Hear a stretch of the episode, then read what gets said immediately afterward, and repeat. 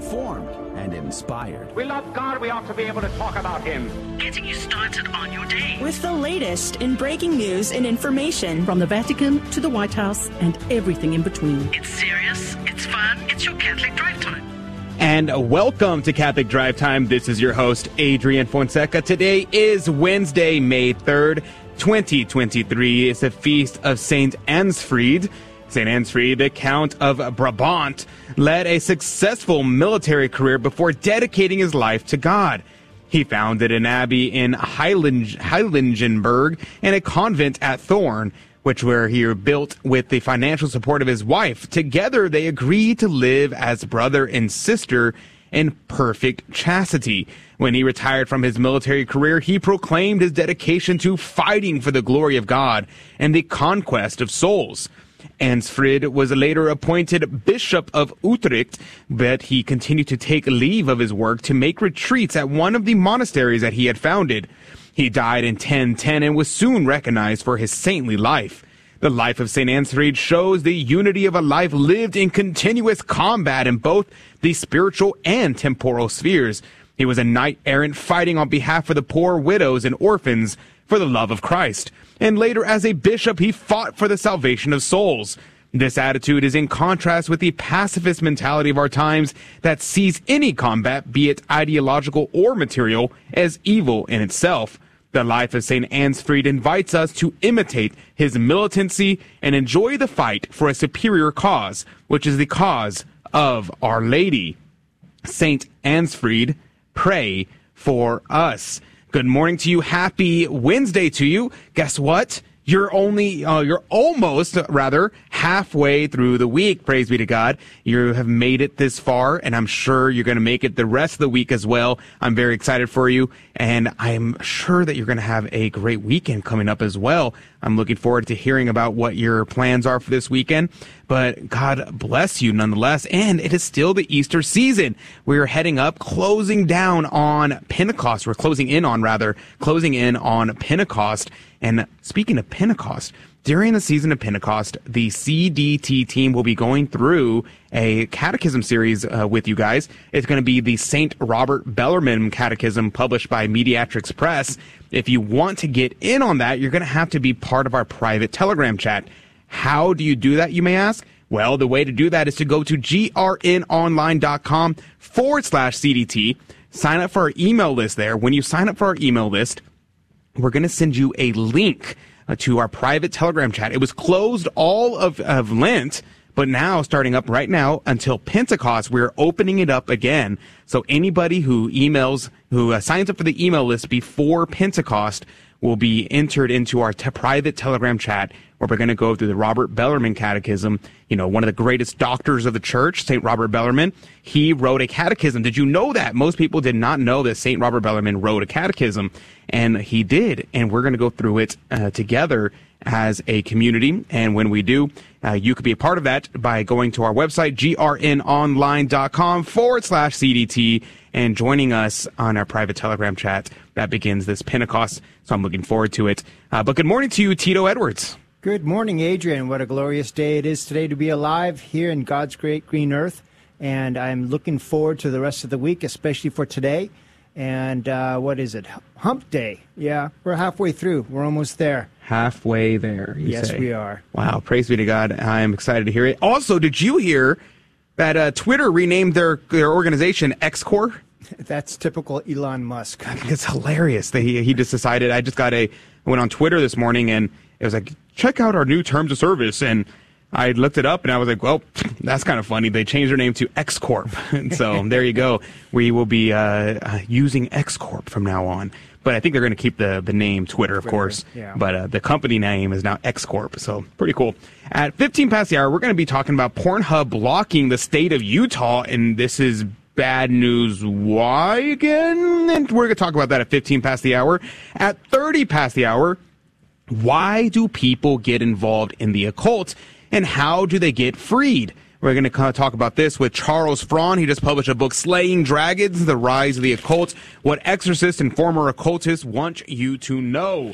In the next hour, we're going to talk about examples of dying well to help us live better. So Very, very good topic to be covering. We're going to talk about that in the next hour. And, of course, we have our Fear and Trembling game show where we're going to be giving out prizes. And that prize this week is from Catholic Answers. So you're going to want to be there for that conversation as well. It's a very, very worthwhile conversation. A game show where we're going to be giving away a really cool prize with Catholic Answers. They're going to give away a book. So we're looking forward to that. So you're going to want to tune in for every moment of the Catholic Drive Time show today. It's going to be exciting. So we're beginning prayer. We're going to pray the ancient prayer to Our Lady, composed in the 3rd century, maybe even earlier. It's called the Subtuum. We'll pray this prayer together, first in Latin and then in English. In the name of the Father, and the Son, and the Holy Ghost, Amen. Subtuum praesidium confugimus, Sancta Dei Genitrix, nostra deprecationes ne despicias in necessitatibus, sed a periculis quintis, libra nos semper Virgo gloriosa et benedicta. We fly to thy protection, O Holy Mother of God. Despise not our petitions and our necessities, but deliver us always from all dangers, O glorious and blessed Virgin. Amen. In the name of the Father, and of the Son, and of the Holy Ghost. Amen. And now your headline news with Tito Edwards. Thank you, Adrian. Good morning. You are listening to Catholic Drive Time, keeping you informed and inspired. Today is Wednesday, May 3rd, and these are your headlines. Catholic News Agency is reporting Utah's bill protecting minors prompts porn site to block access to the entire state. A Utah bill that is designed to prevent minors from accessing pornography online is set to go into effect today, leading the website Pornhub to block access to all of its entire state. My comments. Mission accomplished. CatholicCulture.org is reporting in Burkina Faso, Catholics disguise as Muslims to avoid abduction. Christians can pray in safety. Catholic nurses disguise themselves as Muslims so they can travel to villages to treat patients. And Christian girls wear full-face veils to go to school so as not to be kidnapped, according to Aid in the Church in Need. Burkina Faso, a West African nation of 21.9 million, is 56% Muslim, 23% Christian, which 15% is Catholic, and the rest are ethnic religionists. CatholicCulture.org and The Pillar is reporting that one of the largest Divine Mercy processions in the world attracted 300,000 plus people in Maracaibo, Venezuela. Maracaibo, the second largest city in Venezuela, is nicknamed La Tierra del Sol Amada, the land of the beloved sun in English. The reason for the nickname is obvious. During the month of the year, the sun burns over the maracuchos, as locals affectionately call themselves. Temperatures often average 95 degrees and easily exceed 110 degrees. Wow. Those are some faithful Catholics down there. Breitbart News is reporting leftist trans take over another capital, this time in Texas. Left-wing activists mounted another, quote, insurrection, end quote, in a state capital, this time disrupting a session of the Texas State Legislature in Austin, Texas, taking over the gallery Tuesday before being forcibly removed by police. Those were your headlines this morning. May God bless you all. The Gospel of the Day comes from John chapter 14, verses 6 through 14. Then, at the celebration of Herod's birthday, the daughter of Herodias danced before them all. And Herod was so well pleased with her that he promised an oath to grant her whatever request she made. She had been prompted beforehand by her mother. This sounds not like the right passage, actually. But we'll finish this passage anyway. She had been prompted beforehand by her mother. Give me, she said, the head of John the Baptist. Give it me here on a dish. And the king was stricken with remorse, but out of respect for his oath and for those who sat with him at table, he granted her request. And so he had John beheaded in his prison. His head was brought in on a dish and given to the girl, and she carried it off to her mother. But the disciples gained access to the body, which they took away and buried, and came to all the news to Jesus. Jesus, when he had heard it, took ship from the place where he was and withdrew into desert country to be alone. But the multitudes from the towns heard it and followed there by land. So when he disembarked, he found a great multitude there, and he took pity on them and healed those who were sick. The Gospel of the Lord. Praise to you, Lord Jesus Christ. That was, it's kind of strange. I, for some reason, have the wrong passage up whenever had that up. It's very strange. Let's see if I can find the actual passage that we're supposed to read. Here it is. I don't know what happened there. If you had learned to recognize me, you would have learned to recognize my Father too. From now onwards, you are to recognize him. You have seen him. At this, Philip said to him, Lord, let us see the Father. That is all we ask.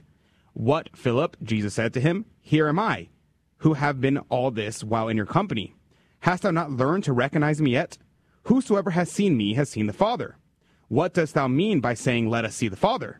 Do you not believe that I am in the Father, and the Father is in me? The words I speak to you are not my own words. And the Father who dwells continually in me achieves in me his own acts of power.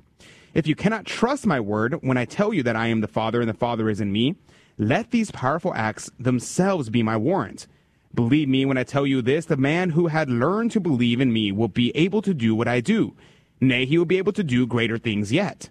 It is to my Father I am going, and whatever request you make of the Father in my name I will grant, so that through the Son and the Father may be glorified. Every request you make of me in my own name, I myself will grant it to you. So there is the actual passage that we wanted to cover today. And let's go to what Cornelius Lapide had to say about this passage rather than the former. He says, and it sufficeth us.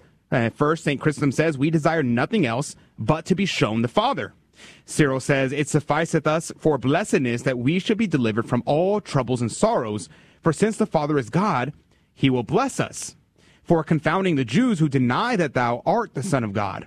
And more simply, as though it were said, instead of all the reasons which thou, O Christ, bringest together to console us in our sorrows for thy death, we ask only one, that thou would show us the Father. This one will sufficeth instead of all the rest. He said the reason here is because God made man after his own image and likeness. Wherefore he gave him an infinite capacity and infinite desires, such as cannot be satisfied with any finite goods. Therefore it is necessary that God alone, who is infinite good, should fill and satisfy that capacity. St. Augustine says, O Lord, thou hast made us for thyself, and our heart is restless until it rests in thee. And the same saith, lovest thou riches? God himself will be thy riches. Lovest thou a fountain of good? What is more excellent than wisdom? Once more full of light? Whatever there can be loved, he who made all things shall be thine instead of all things. Essentially, he is saying here that everything that you love, everything that you desire, the fullness of that grace is found in the Father. So if all you want is the riches of the world, well, if you cast that aside and seek for the Father instead, he who is the riches of the world, who is greater than all the material riches, will suffice you. A beautiful thing to say. And he says here, whatever ye shall ask the Father, thus it is said. But the word Father is omitted in the Greek, Arabic, and the Syriac. However, these words have reference to what precedes in the greater works that he shall do. So either way, it refers to the Father nonetheless. He here subjoins a profession of faith in the invocation of his name and asking for those greater things, as though he said, I indeed, O ye apostles, am going away from you to the Father, but instead of my presence, I leave and give you the invocation of my name, and by means of it, ye may ask and obtain those greater things. What does this imply? This implies, do not blaspheme the holy name of Jesus. Instead, recognize his holy name, for it has great power. Wherefore, Christ says, Cyril, here signifies that his own divinity and authority is the same as the Father's. For it is the glory of the Son, and by the invocation of him, the Father should give to the apostles to do greater things than he wrought by the Son during his earthly life. Now, lastly, he says, I will do it. I will cause that the Father will grant unto you. Yea, I in the Father and with the Father will do this thing and will grant it to you, so that all power, virtue, and glory of these greater works which ye shall do as ascribed to me, not to you, meaning that you will do even greater things than what the Son did here on earth. You will do greater ones if you do it in his name. For in his name, he and the Father will be acting. This is a very important thing to note. And whenever he says, whatever you ask will be given to you, well, he here implies the good things.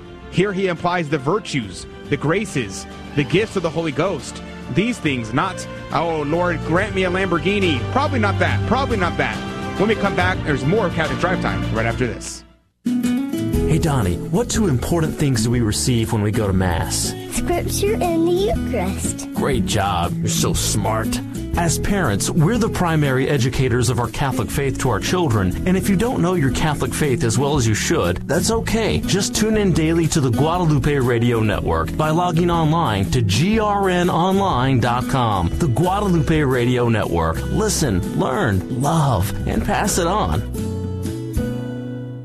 Hello, this is Steve Gleason with your one-minute tool for Catholic evangelism. Here's the question for your non-Catholic friend. Many committed Christians hold to this axiom. If it's in the Bible, I believe it, and that settles it. Well, here you go. 1 Timothy 2 states the following about women as related to church life. No braiding the hair, no gold jewelry, no pearls. Just learn in silence and do not teach. Does your pastor comply with these biblical instructions? Well, here's your three best friendship tools for Catholic evangelism. Number one, an unpleasant fact. Many self-proclaimed Bible-only churches, sadly, will pick and choose what parts of the Bible are implemented in the life of the church. Secondly, Catholic catechism. Be especially attentive to, quote, the content and unity of the whole scripture. And thirdly, a tough comeback. In order to understand the sacred author's intention, we must take into account culture, audience, and the literary genre. So if your Bible-only church does not strictly obey those instructions, then tell me the reason why. Well, we know, you know, 80% of your church is handled by women. So with those instructions in force, many women will leave your church, maybe even the pastor's wife. Ouch.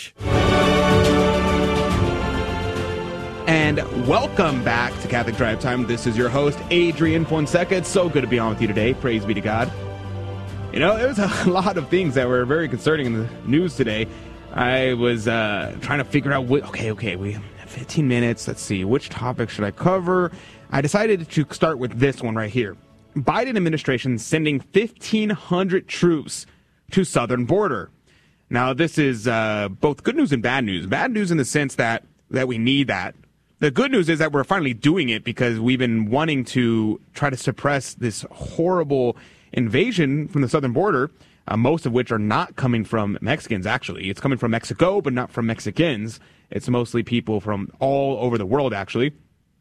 Now, here it says, U.S. officials are expecting a surge of more than 35,000 migrants flooding through El Paso after Title 42 ends. The new troops will be performing administrative functions and will augment the 2,500 military personnel who are currently providing support along the U.S. border with Mexico, the U.S. Department of Homeland Security said in a statement. In preparation for the return of Title 8 immigration enforcement, the State Department and the Department of Homeland Security are implementing sweeping measures with our regional partners to reduce irregular migration, to ensure safe, orderly, and efficient processing, and promptly remove individuals without a legal basis to remain in the United States. Now, I read that and I hear, okay, they're going to try to prevent the flood of people coming in, but they're probably going to let a lot of people in anyway because they specifically says without a legal basis to remain in the United States, which we have made the legal basis incredibly broad, so a lot of people, it seems, will probably be able to come in nonetheless. It says here, the troops will come from Army and Marine units, are expected to begin arriving on May 10th and will be on a 90-day temporary deployment. These 1,500 military personnel will fill critical capability gaps such as ground-based detection and monitoring, data entry, and warehouse support, until CBP can address these needs through contracted support. He added that over time, the soldiers could potentially be replaced by National Guard troops, reserve forces, or contractors. El Paso, Texas, which borders Mexico, has declared a state of emergency, while city officials are preparing for a flood of more than 35,000 migrants who are currently stuck in the violent Mexican city of Juarez, just a few miles away. Now, many people are will say things like, oh, we should let these people in, and things like that. But let me ask you, in your city, wherever your city is, and whether it's a large city like Houston or a small city like Midland, can your city handle 35,000 people just showing up? Not over time, in one day, in the course of a month, in the course of 2 months. Could your city handle 35,000 new people? Do they have housing for that? Do they have the infrastructure for that? Do they have hospitals for that? Do they have law enforcement for that? Do they have fire for that? They have the resources. No, they don't, Adrian. Yeah, and you know why I know this? The news.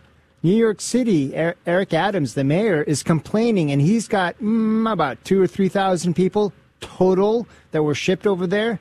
They just started shipping yesterday to Chicago. And before they started sending the illegals to Chicago, the mayor Lightfoot of Chicago started complaining that they do not have the infrastructure. This is Chicago, the second largest city and third largest city in America, and New York, the largest city in America, both of them complaining of a total of 2,000 illegals. And here we have 35,000 in one day. And then to top it all off, on Monday, Catherine Jean-Pierre, the spokesperson for the Biden administration, claimed, well, she said, 90% drop in illegals. A day and a half later, Biden sends these troops. Talk about a disconnect between our president and what's happening in the border and how our cities and towns here in Texas, New Mexico, California, and Arizona are having to deal with this influx. You make great points there, Adrian. It's very important to keep in mind. Like, people would say things like, oh, we have to be merciful to these people. But what about the people in those cities? And like you said, 2,000 people, immigrants coming to New York, and they're like, oh, no, we can't handle this. And they're like having a crisis. And yet El Paso, which it's a very big city. I mean, it's not Houston, but it's a 22nd largest city in America. It houses about 700,000 people currently, around 700,000. And if you had 35,000 show up, or did I say 35 or 45? Show up. 35. 35. 35,000 people show up. That is a massive influx. And that's going to also bleed into all the surrounding cities. They're not all going to stay in El Paso. And a lot of these surrounding cities are these small Texas towns that have a population of a couple hundred, a couple thousand, at most 10,000. That would have their population would be majority immigrants than it would be the actual natives to the city, which is kind of funny.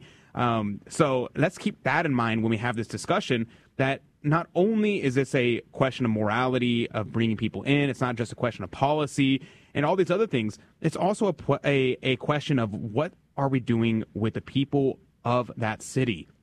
What are we doing for those people, but also the immigrants who themselves will need the services of the government, which they will be able to provide?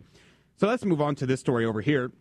It's the Timcast News reports by Hannah Brimbello, says Pornhub blocks Utah in response to age verification law. I'm thinking, okay, why is this a bad thing? So let's read what the rest of the story says. The largest pornography website in the U.S. has blocked the state of Utah after the state legislator passed an age verification requirement. Shouldn't it just be necessary to have an age verification requirement? Don't they already have that for like gambling and things? Simple logic. So if you have to verify your age in order to participate in online gambling and things like that, let's just assume that we shouldn't outright ban pornography, which we definitely should do. But let's just say that we shouldn't. Well, at the very least, everybody generally agrees that you have to be at least 18 to look at pornography. Well, what's stopping us from putting at least an age verification service? And not just an age verification service where you just punch your name, but how about something that makes you want to plug in your ID? And so to confirm that you are, in fact, the age you claim you are. Well, that just makes sense. We do it for gambling. Why not for this? It's a very common sense. So the state of Utah does it, and Pornhub blocks the entire state in response, which, I mean, okay. Win-win. Yeah, I'm fine with that. But here it says, a new Utah law requires a website that hosts porn to verify the age of viewers to prevent minors from accessing adult content. Yeah, let's push for this in every state in America. The law, which goes into effect May 3rd, that would be today, also grants parents the right to sue pornography website for damages if they do not enforce the age verification requirement. Lord God, please let parents just sue Pornhub out of existence. That would be amazing. That would be absolutely wonderful.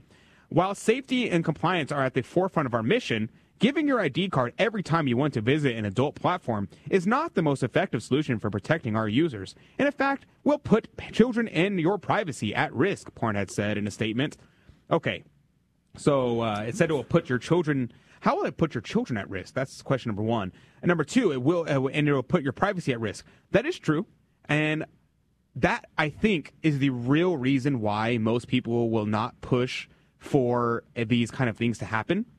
I think the big reason why they will not push for this in every state in America is because your average American adult does not want. They do want to look at pornography, and they don't want to put in their ID because they want to stay private. It's there was a joke. I think it was Norm Macdonald who made a joke about this. I will make it a PG. He basically said, "Oh yeah, pornography is that wonderful thing that is there's nothing wrong with, in which you do in the silence of your room when you turn the lights out and want nobody around to see it." It's like, oh yeah, exactly, because it is disgusting. So yeah, if you try to pretend that it's not disgusting, well, you're just deceiving yourself. And how do we know that you're deceiving yourself? Because people don't talk about it publicly. People don't. They do it in the silence of their room with their lights off, and they don't want to put their ID in because they don't want anybody to know that that's what they're doing. So it's very clear that that's the real reason why people are doing this. Now it says here. Until a real solution is offered, we have made the difficult decision to completely disable access to our website in Utah. Praise be to God. Please contact your representatives before it's too late and demand device-based verification solutions that make the internet safer while also respecting your privacy, the company added. Let's not do that. Let's do the opposite of that. MindGeek, Pornhub's parent company, added the same message to its other sites, Brazzers, YouPorn, and RedTube per Axios. Senator Todd Weiler proposed an age verification requirement in January. So thank you to Senator Todd Weiler. I don't even know if he's a Republican or a Democrat or whatever. I don't care. I don't care. I think it's good that he did it. It says here, it is a continuation of our efforts to try and protect our children from hardcore pornography. I agree. However, they can just drop out the word hardcore and just say pornography, and that would be sufficient. So all of this, there's much more to be said here. But this needs to be something that is done all over America. It is very good to ban this. And like I said we talked about this in the past, about gradualism, how the left likes to use gradualism. This can also be used in our benefit. Would I prefer if the entire country just banned pornography outright? 100%. Same. But let's not let the perfect be the enemy of the good. So this is a good thing. Let's push for this kind of thing if this is what required, because we got to take steps to make the public recognize that this is harmful to the public, harmful to our children, and ultimately harmful to themselves. So let's celebrate this, and let's look forward to more things like this. Yeah, I strongly suggest call your state legislature and get the ball moving on this in your states where you're listening, whether it's Florida or Alabama, here in Texas. Wherever you're listening to the Guadalupe Radio Network, get on the phone and contact your state legislature and get this moving, man. This is a great idea. I love state rights. Here we go. And if you're in a state that is doing this, well, contact a representative to let them know that you agree with them. Because right now they're going to get a flood of calls, of emails, of protest saying, how dare you, and people saying, bring it back, and things like that. So if you agree with this law, contact your local senator and tell them, hey, thank you for doing this. I support this decision. They need to hear positive affirmation when it comes to these kind of things as well. However, I think the call from Pornhub and from the parent company MindGeek, I think their response to trying to get people to call their representatives is going to fail because, like we said a second ago, this is a disgusting act, and nobody wants to admit to doing it. So what they're going to do is a lot of people will not.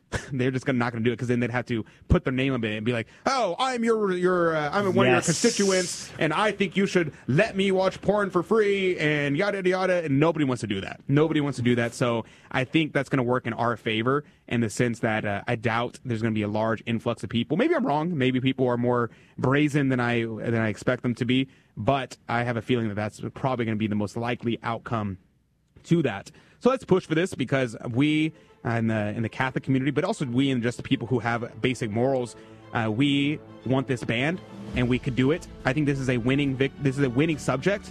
So I say this is a position that we can push. This is a position where we can gain ground.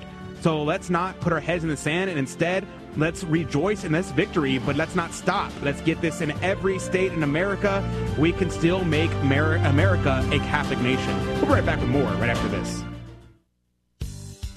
Hello, this is Steve Gleason with your one-minute tool for Catholic evangelism. Here's the question for your non-Catholic friend. Do you really believe in a secret catching away of the church called the rapture? The pages of your Bible are empty of that type of talk. So here's your three best friendship tools for Catholic evangelism. Number one, solid biblical doctrine is time-tested. This rapture idea got its wheels rolling by John Darby in about 1830. I mean, have you heard of a third coming? You know you haven't. Secondly, God's nature. There's no reasonable premise in Scripture, let alone in moral reasoning, for the results of a rapture scenario such as this. A Christian pilot is yanked, raptured, out of his jet while scores of the remaining passengers who are not Christians violently crash to their death. Meanwhile, said pilot is basking in the presence of God. This is absurd, and believe me, this is preached day in and day out. Thirdly, bad fruit. The preacher at your church says, tonight, don't you be left in that pew alone while that person next to you gets raptured straight up into heaven. That, my friend, is folly with no foundation.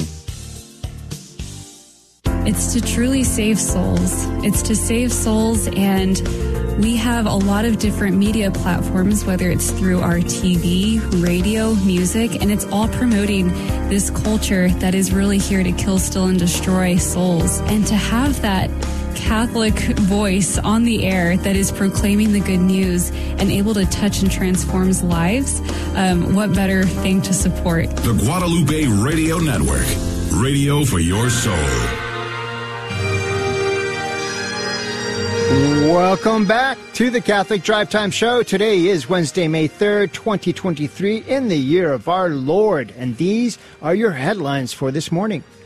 LifeSite is reporting DeSantis signs tough new laws protecting children from child rapists. Child rapists will be eligible for the death penalty, and Florida will crack down on drug dealers targeting kids. Florida Republican Governor Ron DeSantis on Monday signed tough new legislation that will beef up penalties for drug dealers who target kids and make child rapists eligible for the death penalty. CatholicCulture.org is reporting a leading Russian Orthodox official meets with the Vatican prefect. Metropolitan Anthony of Volokolamsk, who has led the Moscow Patriarch's Department of External Relations since June 2022, met at the Vatican 2 days ago with the prefect of the Dicastery for Eastern Churches, the Moscow Patriarchate announced.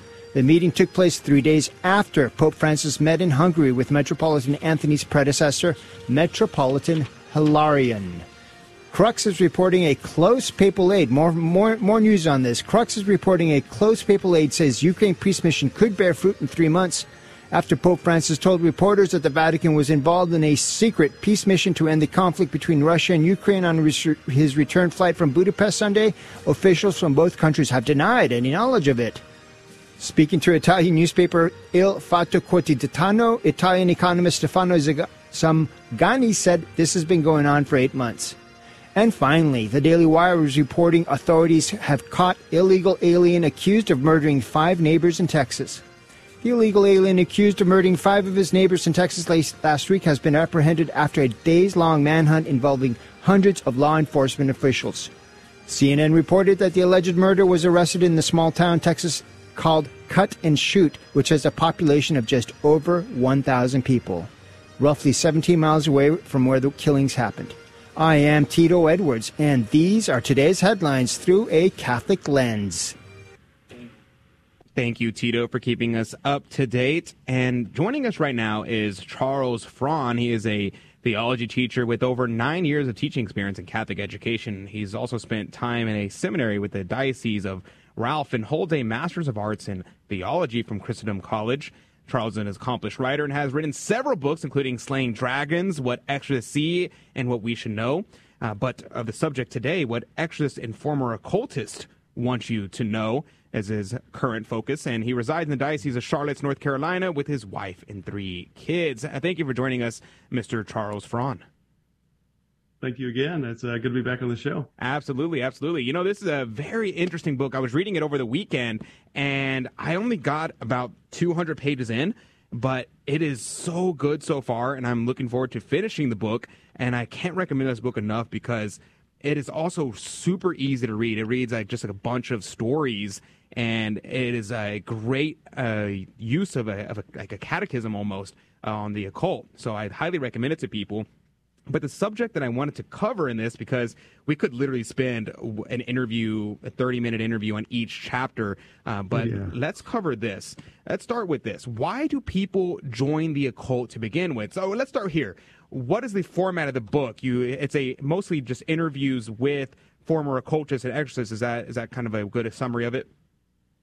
Yeah, it's a collection of about 40 interviews from, I think it was about 16 former occultists, 8 exorcists, 7 pastors, 6 families, and then a whole bunch of smaller anecdotes that I collected, including public research on public testimonies from practicing occultists, former occultists as well.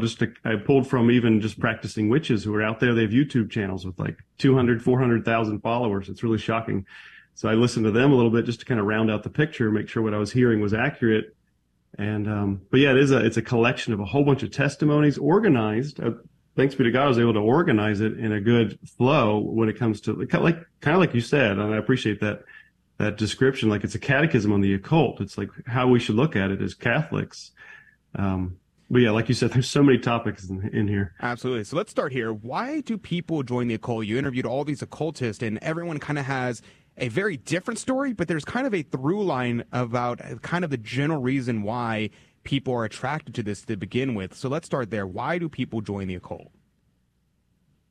Yeah, it's you could kind of say, so I think it's chapter 7 when the title is, why do people go in? But chapter 1 through 6 are laying the foundation for that why, because the world, like there's so many topics, but the collapse of the faith in the culture, in the world, people are being raised as pagans, essentially. And we really should consider using that term now. Like people being raised as pagan. It's not an insult. It's a classification. Like people being raised without the faith, without the philosophical structure that Christianity provides, without grace, without the push towards good works and merit, without the teachings of the gospels and the saints. So people being raised in this vacuum, this moral vacuum, the spiritual vacuum, but they're spiritual. Everybody's spiritual. Everybody's looking. And one of the motivations I'm kind of touching on now is that there was a lack of mysticism in their upbringing. They craved something spiritual, but no one was giving it to them. But now, as the faith is declining and in the culture, the occult is rising, people who are looking for spirituality are finding it. They're finding it on the marketplace, on the black marketplace, you could say. And that's the occult advertising itself everywhere, both in the culture, just through philosophy, but also practically like in downtowns or on the internet. It's ubiquitous. So I'd say that like the spiritual craving, which is being unsatisfied because of the collapse of the faith, it's because of original sin, because of the fall. We're all oriented towards ourself, towards worship of self. And Adam and Eve, Adam and Eve, when they fell, that was a superstitious act. When they took from the tree of the knowledge of good and evil and ate it, thinking they'd become gods, that was an act of magic, as Father Ermatinger in his book, The Trouble with Magic, says. So it's this innate, because of the fall, innate instinct to go towards superstition. So that's what's pushing a lot of people in it. And there's a whole bunch of other things we can touch on, like wounds and that's a big one. I think, though, the two things that really stood out to me whenever you were talking about the reasons why people fall into the occult were, like you said, the wounds, but also the ignorance. Those two things I found to be the biggest things that I've encountered in my own life when in regards to people being involved in the occult, or even faithful Catholics being involved in the occult, not knowing that they're a part of the occult. Because then you have the explicit occultist, and I found most people I know that are in that kind of thing are typically have grave wounds in their life, and they're attracted to that because of they want some kind of security, some kind of power over something. Mm-hmm. But then the people who are kind of, they dabble in this kind of syncretism are usually because of grave ignorance. They don't intend to be against God and against his church. They just fall into it. So could you speak about those two things a little bit? Yes, and the ignorance of the faith, as I was mentioning, the collapse of Christianity on a practical level, I mean, it's still here, but on a practical level, is leaving people without any education on like the proper use of sacramentals, even the proper use of the sacraments. There are a lot of lies and heresies out there for practicing Catholics.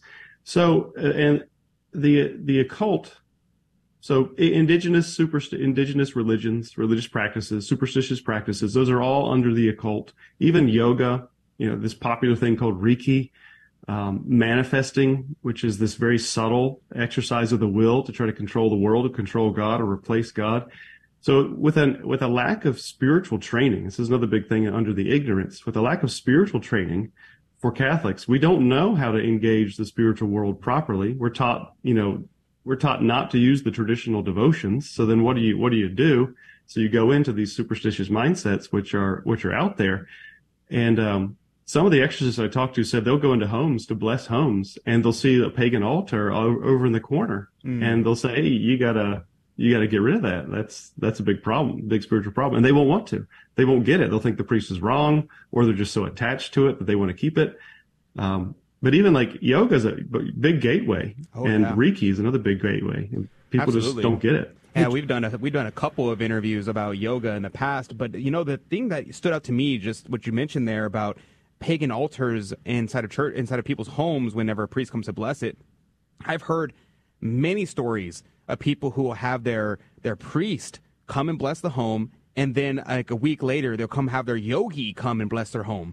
And so they don't see this as dissident. They see this as perfectly in continuity with one another.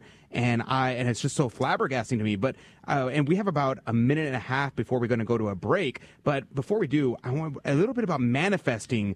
That's a very interesting topic, because I've kind of heard this from people in a more subtle way, where they are not explicitly talking about manifesting. They're just saying, the other day I was thinking about a Ferrari, and then a Ferrari drove up past me, and I'm like, whoa, that's crazy. And they kind of have this kind of idea. So what can you tell me about manifesting?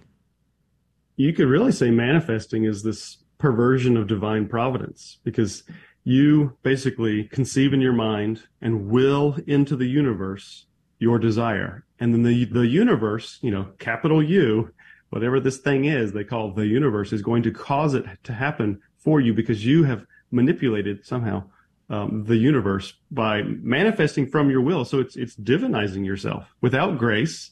It's making yourself the divine provider without submission to God, without humble acceptance of whatever he wants. So it's really atheism, it's Satanism. It's within all of the occultic things, Satanism, Wicca, witchcraft, manifesting, New Age, all of it has the same Luciferian I am God kind of concept. And it's shocking. It's absolutely shocking how widespread manifesting is. I had never heard of it. But also it has these subtle manifestations, like you were saying, subtle linguistic things that people say it, they do it, they don't even realize they're doing it, but it is a willfulness. Yeah, I've noticed that among faithful Catholics, among people, because they kind of just see it as like, oh, you're envisioning the future that you want, and that future is going to happen. And so I think that's a very, very pernicious, very dangerous, and something that parents should be aware of, but also, of course, everyone should be, but especially parents, to try to tamp this down. When we come back, I'm going to ask about what it does to people, what the occult does to people, and how and why people get free from the occult when we come back. Hello, this is Steve Gleason with your one-minute tool for Catholic evangelism. Here's the question for your non-Catholic friend. Was the Catholic Church in existence as far back as the first 3 centuries? Well, here's your 3 best friendship tools for Catholic evangelism. Number 1, baseball. In September 1845, the New York Knickerbocker Baseball Club was formally established and called baseball. Rules were set included a diamond-shaped infield, foul lines, and the 3-strike rule. But 7 years before that, in 1775, that game was already being played on schoolyards, well before it was ever called baseball. Secondly, the Apostolic Fathers, such as Tertullian, Clement, St. Ignatius, all wrote before 215 AD about the authority of the local bishop, and they used the name the Catholic Church, which already had the liturgy, the Eucharist, the readings, the relics, a hierarchy, and jurisdiction. And thirdly, my take. To fishermen, a dolphin was just a big fish until they were termed dolphins, but they were always dolphins, and baseball was baseball well before it was termed baseball. And you will love this. The early church was the Catholic Church well before Constantine the Great, the Nicene Creed, and your church history book.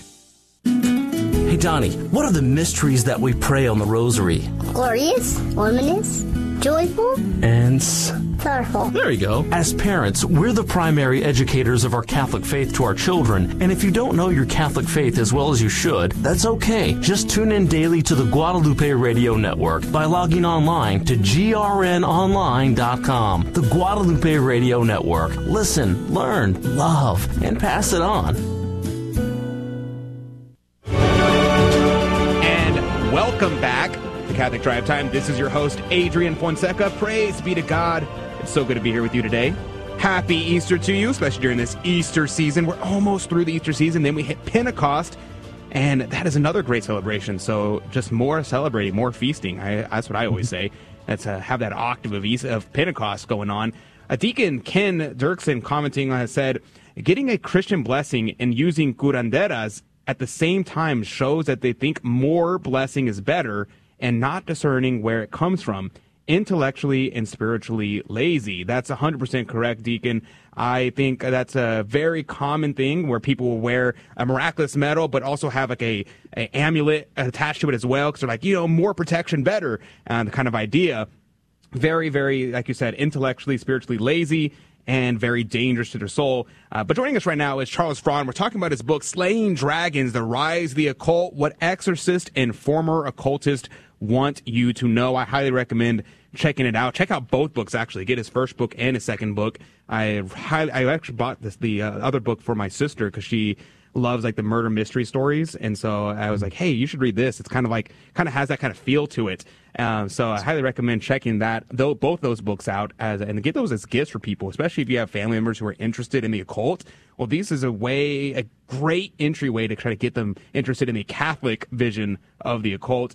But joining us now, Charles Fraune, the question for you is, what does this actually do to people? So people get involved in the occult, then what happens? They get everything they desire? Do they get smashed by the devils? What happens to them? Yeah, actually, with using those two images, it's somewhere in between. The shocking thing is that demons can provide certain material gifts, certain temporal gifts, but there's always they're like a mirage. There's always a lie attached to it. So demons, the former occultists will say that demons are very responsive, especially in the beginning, to get you hooked, and they'll do things to get you to make more pacts, to go deeper and deeper. And there's a legalism, as I talk about in Slaying Dragons in the first book, there's a legalism with these diabolical associations. So once they give in, the demons are hooked in them. But it's also a moral attachment, an intellectual attachment, an attachment of the will of the person who now wants this power, because the power is very addictive. So that's one of the things that happens is people get addicted to the responsiveness of the demons. And it's another laziness. So spirituality takes work. We have to wait. We have to have virtue. We have to have patience. We have to do what is hard, because what is good is difficult. But in the occult, there is no good and evil. This is one of the damages, one of the things it does to people. It eradicates the concept of good and evil. This was in every form of the occult that I studied, that I presented in the book. Good and evil and morality are gone. It's just this arbitrary construct, and they reject it completely, and they become the source of good and evil, which is very much back to the fall of Adam and Eve and the temptation of the devil. So you have, but then if people, it's not even when they leave. When they try to leave the occult, the demons go on the attack, and it gets really vicious. And a lot of people don't leave because of how bad it gets. But the demons will also attack them in the occult. So there's never a honeymoon period. There's just the illusion that you have power, but then all these problems come with it. And listening to some of the witches on some podcasts, active witches talking, you can see this kind of like trepidation in their world. They're not fully happy. They think it's a nice adventure, a spiritual fantasy they're living out in reality, interacting with fairies and all these other things they think they see. There's also this lack of happiness, this lack of joy, and sometimes this fear, because the demons will do things they didn't expect and they didn't really want. And that's just scratching the surface on what it does to people, because it's eventually very destructive. And I have a whole chapter just with that title. You know, it's interesting because that idea of us kind of being destructive, it makes you think, okay, then what exactly makes people want to get out? Because if they get the things they want when they're in, and when they try to get out, they get attacked, then what makes people want to leave to begin with? Yeah, and that... That's the good thing that we need to know, because we can coach people. Because when you're being coached into the occult, and once you're in it and you're listening to all these gurus talking, nobody's warning you about the reality that's coming to you. And that's what causes people to get out. So this book actually fills that gap. It tells you what's going to come, what's really going to come in the negative sense that's going to make you want to get out. Because as I was mentioning, the demons will do certain things, but attached to that are commands from them that you sin, that you evangelize with about the demon. And if you do, you'll get more rewards.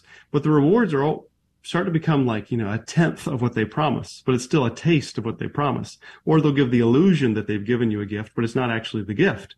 but it makes you feel like they're going to give it to you because they'll do something. So they bait you along deeper and deeper. But at the same time, it's starting to destroy you. One of the former occultists, a witch, she said that one of the things all witches become blind, she was saying, to the fact that their whole world, their whole life is falling apart, is in flames around them while they're in the occult, but they can't see it.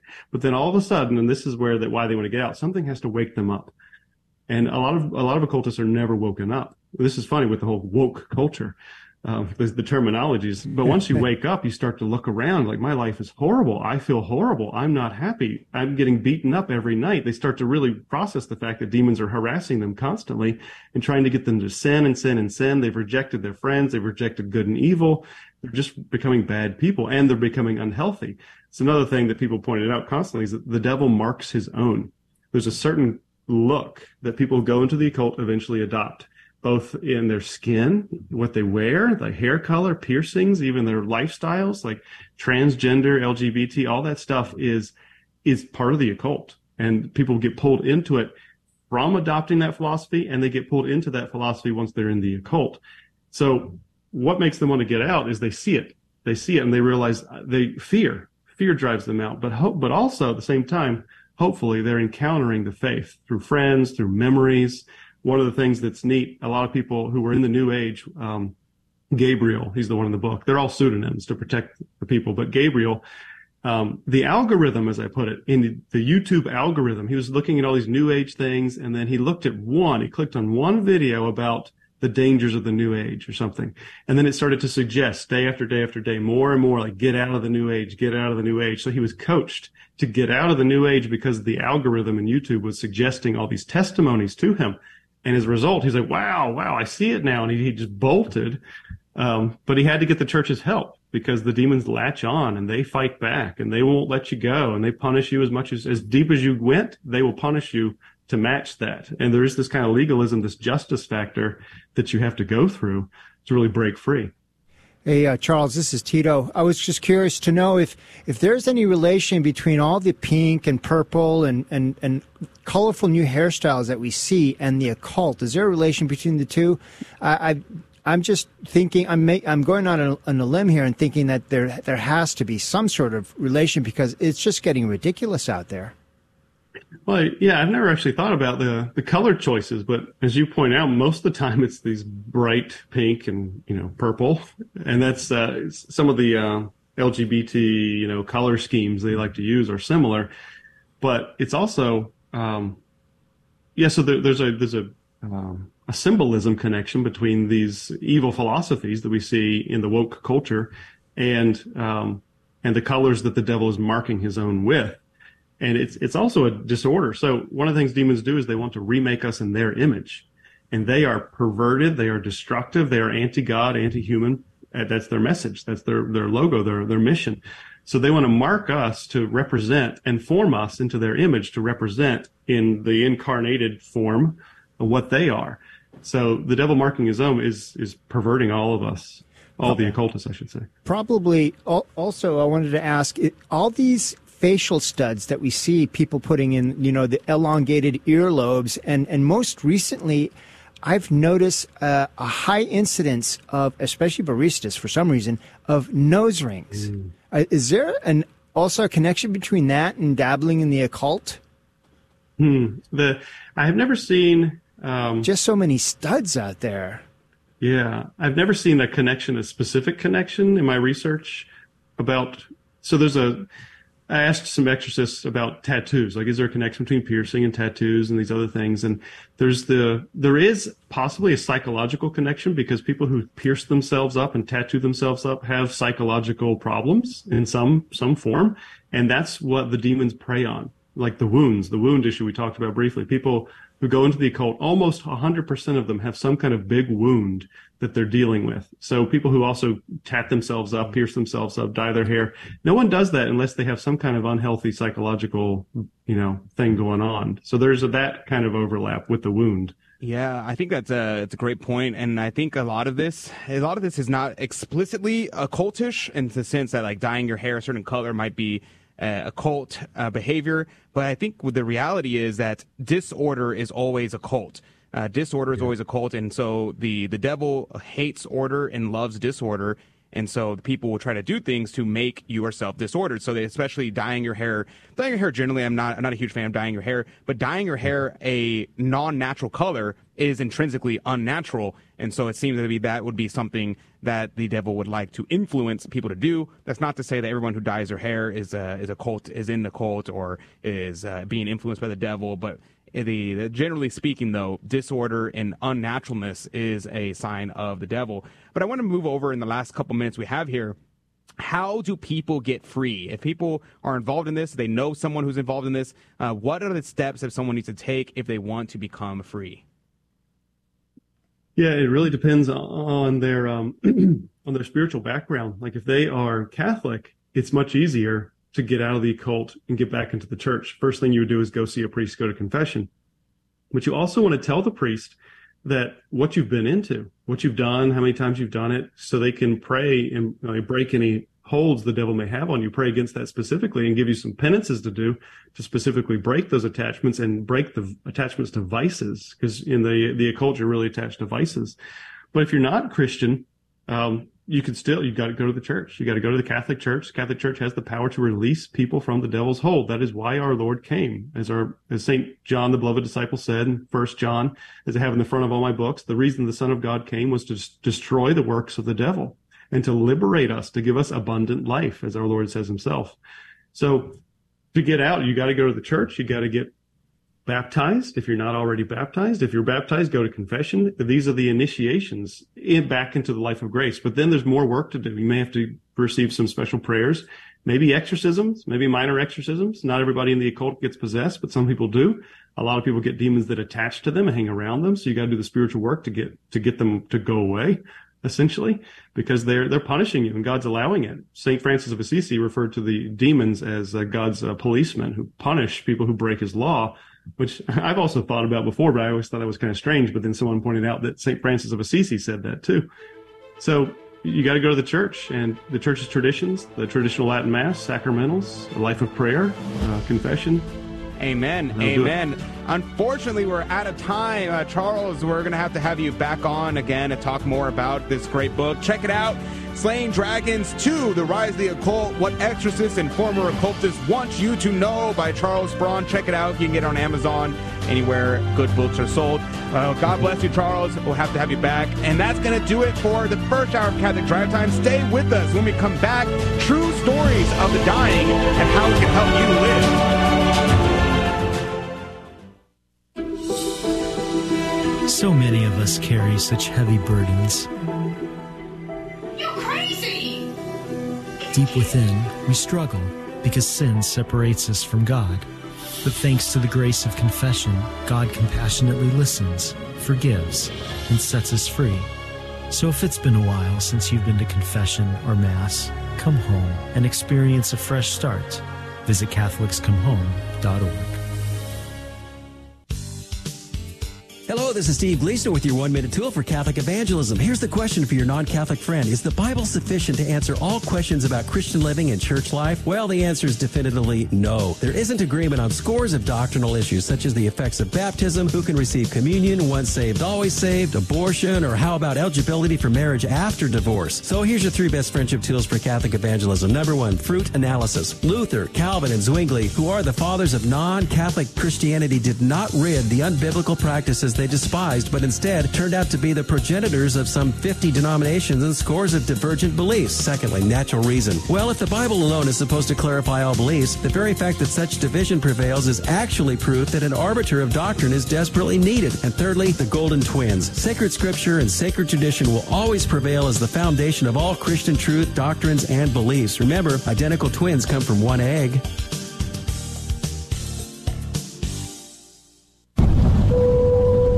Ladies and gentlemen, this is your captain speaking. We're currently cruising at 39,000 feet. We'll turn that seatbelt sign off for you and let you move about the cabin.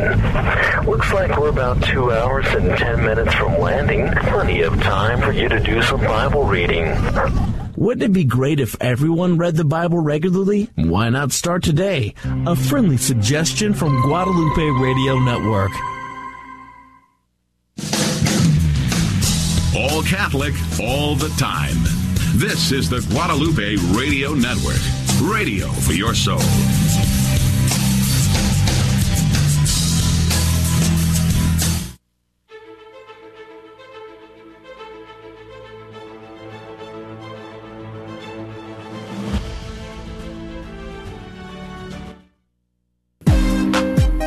I'm Joan Smith from St. Elizabeth Ann Seton Catholic Community. You're listening to AM 1430 KSHJ Houston, part of the Guadalupe Radio Network, radio for your soul. Is in fact risen. I love the cover of the book, Slaying Dragons, Rise of the Occult. In the Slaying Dragons book, the cover has a picture of Christ victorious, leading an army of angels. He's holding his cross as he comes in. The cross, which was a sign of defeat, became the sign of victory. You know what they say, Christus vincit, Christus regnat, Christus imperat, which is Christ is victorious, Christ reigns, and Christ conquers. And so it's a beautiful, beautiful thing to pray, to recognize that Christ wins in the end. No matter what the occult says and does, at the end of the day, it is Christ who is victorious. So let me know what you thought about Charles Fraune. Did you enjoy the interview? Where certain topics you want to be covered more? Well, one, get the book, and two, should we have him back on? Let me know. I'd be interested to know what you think. I love to have those kind of conversations. It's always good, especially nowadays, that things like this, it's just so much. It's just so much. But it is good to talk about. It's good for people to know, for parents to know especially, because these kind of I forget what they call it. I think it's witch talk. I think that's what they call it, where they have witch talk. Where they have witches on TikTok talking about the witchcraft and things like that, trying to promote it to kids. And these things are happening, and kids are being involved in it. And I think most of the time it's from small dispositions. It's like an inclination or a tendency rather than an explicit, more than an explicit occultism. It's more tendencies that people latch onto, like manifesting. I think that's something people do a lot, and they have no clue that it's a cult. So, I think it's very dangerous. I agree. That's fascinating. Fascinating in an intellectual way, not in a wow, this is cool. How people get attached to the occult and all these, the Reiki, yoga, and manifestation. It seems innocuous. It seems harmless enough, but people like these tend to be isolated. They tend to self-harm and burn their bridges. And those trying to warn them and reach out to them, and then it can get really scary, really fast if they're doing the will of these demons. And wow, it is just incredible. I think it's no coincidence that the last few years we've seen a significant rise in teenage suicides. And one of the common denominators for this, they don't know what is the relation just yet, but it's almost ubiquitous across the line. People were using TikTok. And TikTok is a malicious social media platform, more so than any others, because of it adheres to promoting yourself, narcissism. It puts you out there, and you have to step up your game, so to speak, and promote yourself and whatever inclination, whatever hobby, quote unquote, that you're doing, and push it out there. And the ones that are getting tractions are the ones outside of the pretty girls.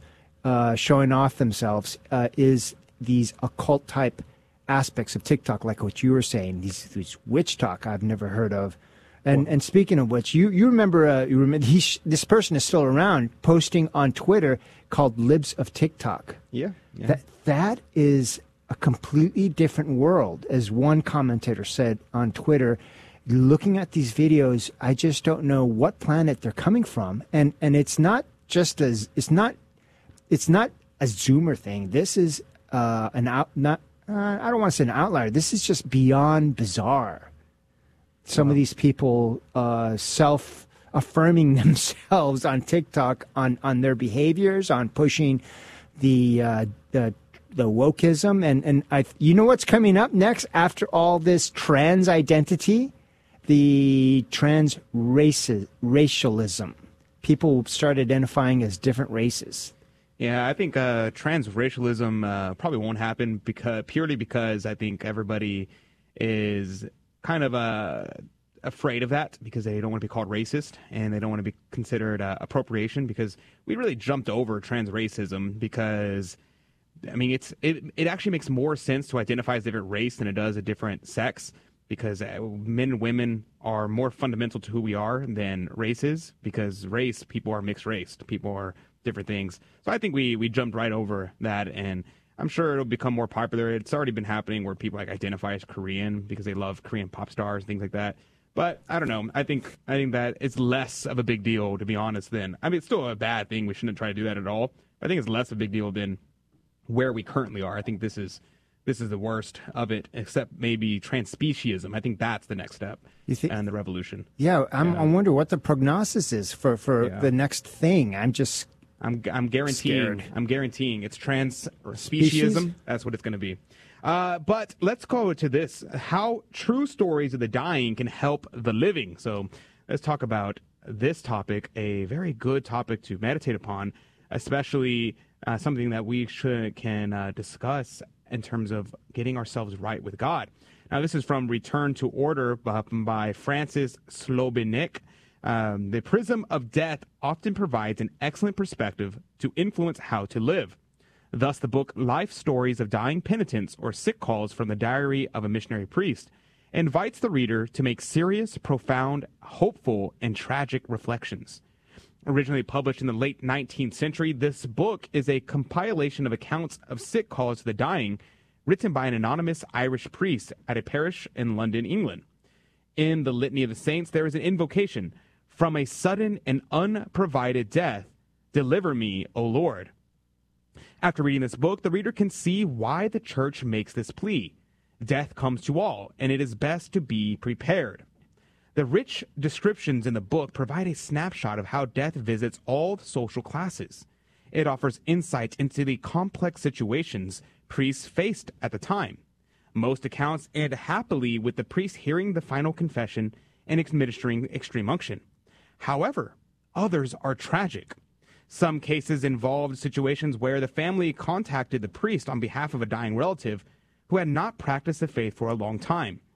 It is a pretty sobering to consider that such dying people often refuse to confess and repent, despite the pleadings of the priest and family members. The tragedy contradicts the Hollywood narratives where everything turns out fine in the end. As St. Alphonsus Liguori wrote, "Most die as they lived." This is a very, very important principle, because if you do not live a Catholic life now, what makes you think you're going to have a Catholic death? Most people will say, well, I'll get right with God when I die. I'll get right with God towards the end of my life. This is not the practice. This is not what is seen by priests all over the world. And if you think you're going to make a good confession on your deathbed, who's to say that you have the opportunity to make a good confession on your deathbed? Who's to say that you'll be of the right mind to make a good confession at your deathbed? Who's to say all these things? It is not for us to know. In fact, it is unlikely that you will be given the grace to die well if you have rejected the grace of God your entire life. Because God has presented to you the grace sufficient and the grace necessary to be saved. And if you flaunt the grace of God, if you reject the grace of God your whole life, what makes you think that that'll happen on your deathbed? And he goes on in this article, of course, God's mercy is always available to those who repent. However, those who spent their entire lives turned against God will not likely repent without a special grace. The book highlights the importance of the prayers and sacrifices of the faithful for the conversion of sinners. These efforts can sometimes move our Lord and Our Lady to touch souls with a special grace of profound sorrow and repentance.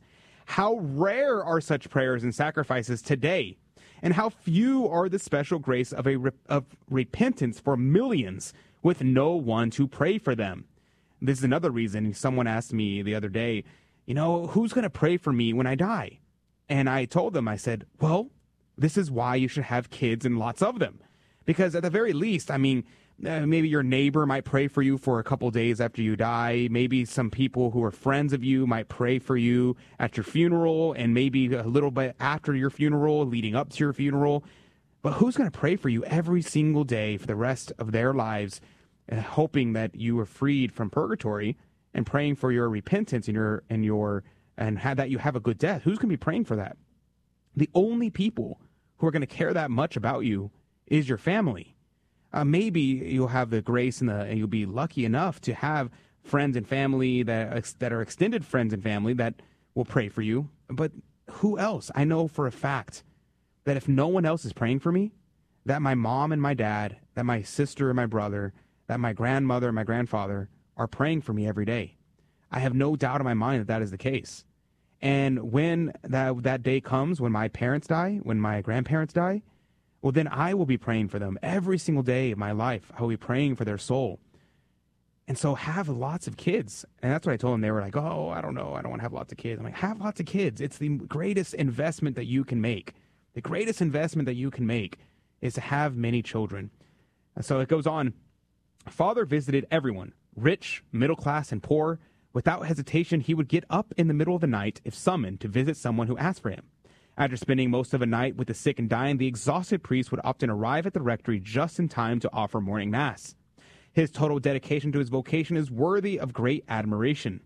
The willingness to serve contrasts with today's lack of faith and zeal for souls.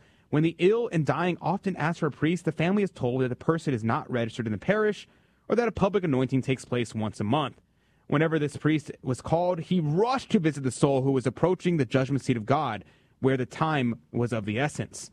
Several accounts involve Irish immigrants who worked long hours for low wages and who spent their little free time intoxicated at gin houses, neglecting the spiritual and material needs of themselves and their families. Sometimes Father would have to pass through the gauntlet of drunkards mocking and cursing him on the way to visit someone. Father entered residences of incredibly opulence or squalor, remaining focused on saving souls. The benefits of this book are immense. Readers will have a greater appreciation of the value of suffering, the gravity of sin, and the need to follow God's commandments. This book can remove any illusion about death and the presumption about salvation. Thus, pray for being spared from sudden and unprovided death. Maintain the state of sanctifying grace, so if called suddenly from this life, one can enter heaven with God's mercy. Beatified by the accounts of repentant sinners. And this book, he said here, it's kind of funny. He said, it's an old book. You can try to find it. They're expensive, but you can probably find reprints. So if you can, the name of the book is Sick Calls from the Diary of a Missionary Priest or Life Stories of Dying Penitents. Those are the two names it goes by. If you can find it, let me know too. I couldn't find a copy myself. And so I want to look for a copy. If you can find it, let me know. But this is a very big deal. And I was actually reading the life of Venerable Louis DuPont. And in his life, he talks about this little girl runs to him when he was laying in bed sick. And this little girl comes to him and tells him her mother is dying. And she lived a horrible life that she would needs to go to confession before she dies. And so Venerable Louis DuPont jumps out of bed sick. And he's ending towards the end of his life. And he runs and sprints to the bedside of this dying woman. And he gets there, and she is dead when he arrives. And he falls to his knees and thanks God for allowing him the grace to have gotten up immediately and rushed to her bedside. For he said that if he had hesitated for even one moment, then he would have only blamed himself that she had died, that she had not had the grace of confession before her death. And so he thanked God that he had responded immediately to the request. Because how often does it happen that souls die without confession because a priest does not come? How often? And those souls, of course, they will have to answer for their own sins at their judgment seat. But that priest on his deathbed, he will have to answer for the souls that were lost because of his negligence, because of his unwillingness to leap for the salvation of souls. So let's keep that in mind, and let's thank our good priest. There are many good priests out there who do that. I know a priest friend of mine had to cancel lunch with me because he was like, I had a sick call, so I had to cancel. I'm so sorry. I'm like, don't worry, Father. That's so much more important. So much more important, Father. Don't you worry. But with that, let's jump into our game show, Fear and Trembling. Let's do that right now. You can call in 877-757-9424, 877-757-9424, 877-757-9424. We take our first caller, Fear and Trembling, coming up next. Call now to be our contestant.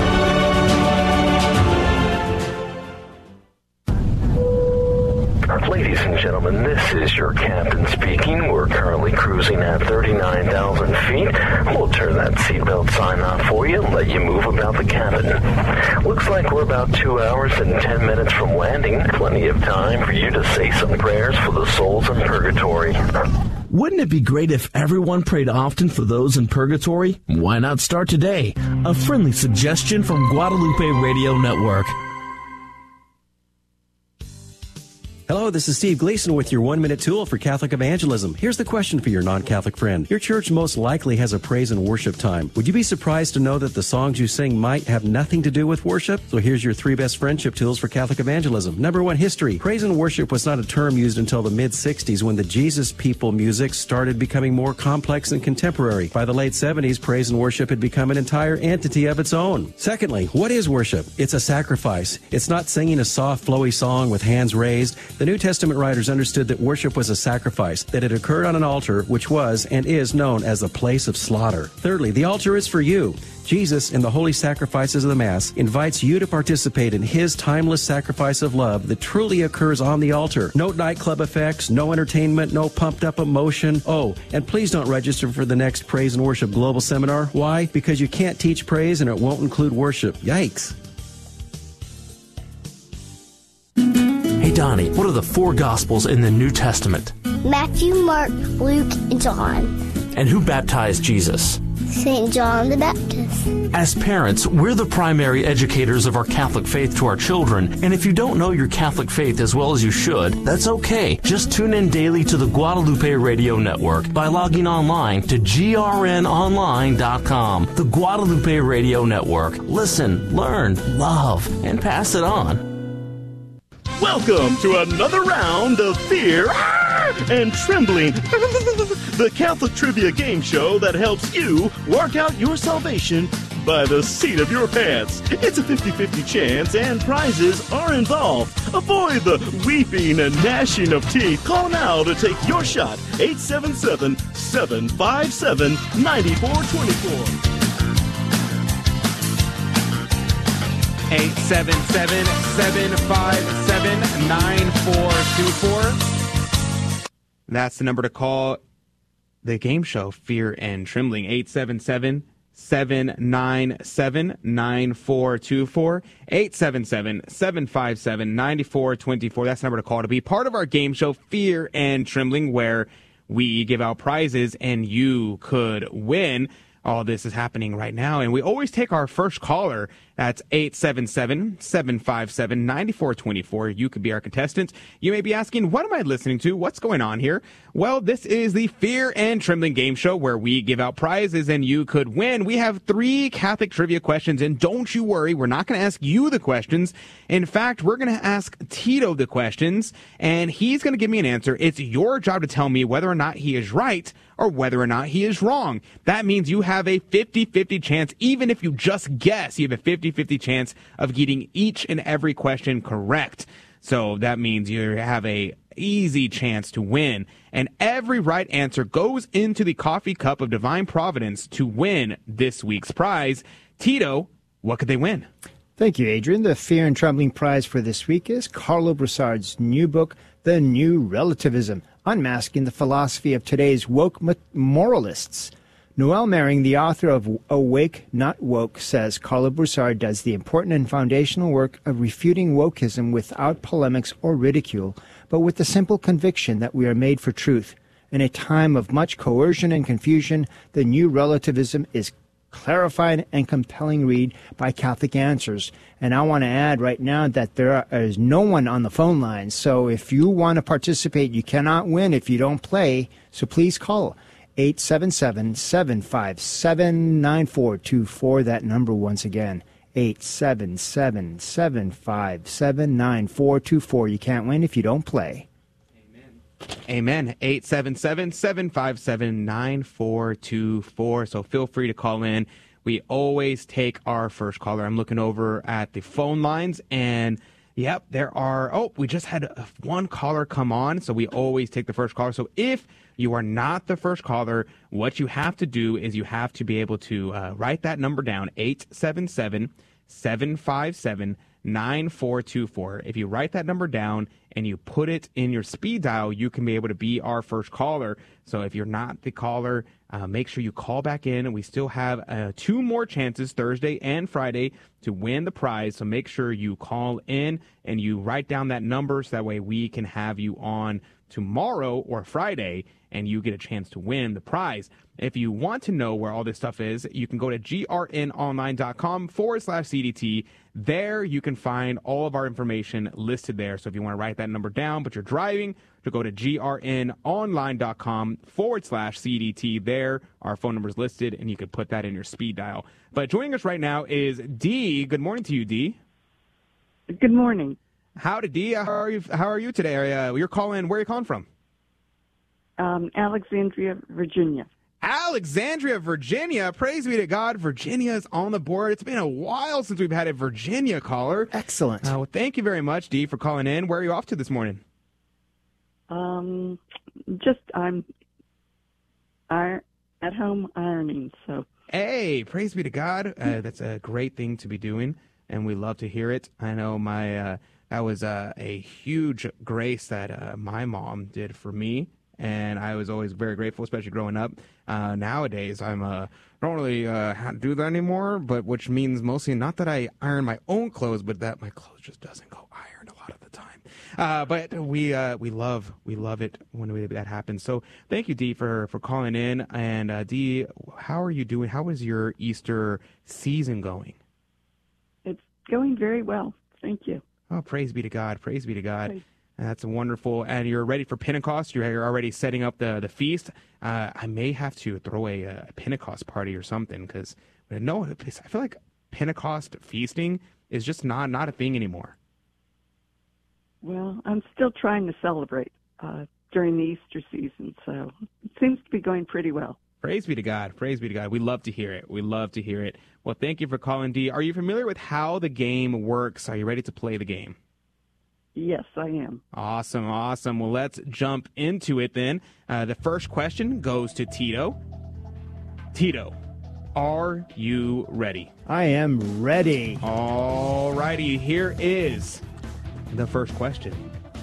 What day of the year is connected with Luther's publication of his 95 Theses? Oh, I know there's a Protestant word for this, but I know what Catholics call it. Well, because it happens to be done on the day of All Hallows Eve or Halloween. Oh, interesting. Yeah, so yeah, it's on Halloween. I can't remember what what the Protestants call it. I think it's something day, Reformation Day or something. Okay. Well, Dee, the question is, what day of the year is connected with Luther's publication of his 95 Theses?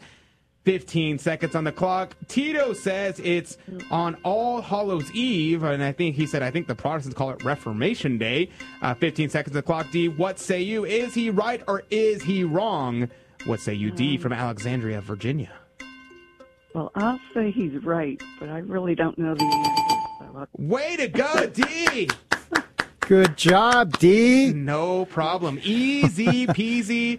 You did not. Before you start so questioning easy. Yourself. I know. You're like, I don't know. I might be wrong. She's trying to hustle us. I can feel it. She's trying to hustle us. But no, you got it, Dee. It is, in fact, All Hallows Eve. Can you believe Luther had the audacity to nail his 95 Theses to Wittenberg Church on the day of All Saints Day, on the day before All Saints Day? That's kind of crazy to me. Yeah, it is crazy. Yeah, so the Protestants are celebrating the revolt of Martin Luther while we're celebrating Halloween. So there you go. Are you ready for question number 2, Dee? Yes. Then let's do it. Question numero dos, which is French for two, as many people would tell me. The question is, what is the particular judgment? That's a good question, that when you judge only a particular sin. Oh, okay. Yeah. Okay. I'll go with that. When you just judge just one sin. Just one sin. Yeah, okay. It's particular. Okay. Yeah, that makes sense. Yeah. That makes sense. All right, D. 15 seconds on the clock. The question is, what is the particular judgment? Tito seems to think it's when you judge only one particular sin. At 15 seconds on the clock, D from Alexandria, Virginia. What say you? Is he right or is he wrong? Is he trying to trick you? What say you, D from Alexandria, Virginia? I would say he's wrong. She's going to say you're wrong. That is correct. He is, in fact, wrong. The correct answer.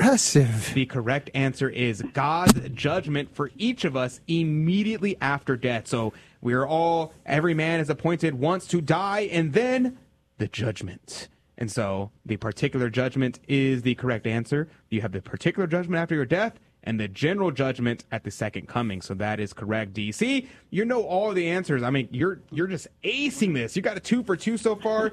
You're doing great. How do you feel, D? Oh, I feel great. Awesome. Awesome. Let her answer them. I know. We'd love to hear it. We'd love to hear it. All righty, D. Are you ready for question number 3?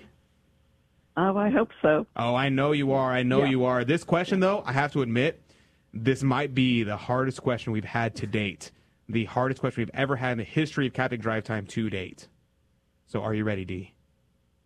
I'm ready. She's ready. She's ready. Let's do it. Let's do it. Tito? Yeah. Here's the question. That was a tough one. This is a long question, too. It's a long question. So get your thinking cap on. Get your ears ready. Here is the question. What is a seminary? Seminary. Isn't that where you went to? I did not actually go to seminary. You didn't go to a seminary? No, I did not. Where you were training for the priesthood? Did not. Oh, yeah. I went to the novitiate. Novitiate. Yep. That's a nice, pretty word. Yeah, it's a different thing. So, I'll explain later. I understand. Then I guess I think I answered my own question. I think it's a school where young men are trained for the priesthood. Okay. All right. Well, there you go, D. The 15 seconds on the clock. The question, the hardest question we've ever had, actually, is what is a seminary? Tito seems to think it's a school where young men are trained for the priesthood. Okay, sure. 15 seconds on the clock. D from Alexandria, Virginia. What say you? Is he right or is he wrong? I would say he's right. She says you're right. Way to go, D! 3 for 3. You nailed it. You got 3 for 3. That's amazing. Were you expecting to get 3 for 3? Were you hustling us? No, I was not. Well, there you go. Ma'am, are obviously a very intelligent young lady. Yeah, so soft-spoken. It's hard to see how you could have gotten all those correct. She's clearly a theologian, a secret theologian. Secret theologian. She just didn't want to tell us ahead of time. But that was amazing, Dee. Make sure you stay on the line so we can get your contact information. So if your name be drawn on Friday, we can be able to send that prize out to you. But God bless you. God love you. And have a blessed day. Thank you. I hope you have a blessed day also. Thank you. Thank you. I definitely will. We'll be shouting out this morning, that Christ is risen. Hallelujah. So there we go. But God bless you. We're going to put you on hold. Stay on the line. We're going to get your contact information. That's going to do it for the show today, at least the radio side. If you want to stay with us for the after show, you can feel free to do so. All you got to do is head over to YouTube, Facebook, Rumble, Odyssey. Hop on one of those streams, look up Catholic Drive Time there, and you can join us in the after show. There, I'm going to tell y'all what's the difference between the novitiate and what's the difference between a seminary. What are the differences between those two things? I'm going to tell you in the after show. Plus, whatever it is you want to talk about, we will discuss. We had a lot of great comments about the occult that we're going to talk about more in the after show. So make sure you hang out with us there. If not, we'll see you back tomorrow morning, 6 a.m. Central, 7 Eastern, across the Guadalupe Radio Network. God bless you. God love you. And we'll see you back tomorrow morning or in the after show. Remember, Christ is risen. Hallelujah. Truly, he is risen. Hallelujah. Hallelujah. Thank you for joining us on your Catholic Drive Time, where it is our pleasure to keep you informed and inspired. Join us Monday through Friday at the same time, right here on your favorite Catholic radio station. forget to connect with us. Just go to facebook.com/Catholic Drive Time. Again, that's facebook.com/Catholic Drive Time. Be sure to share more than just us today. Share Jesus with everyone you meet. Bye now, and God love you.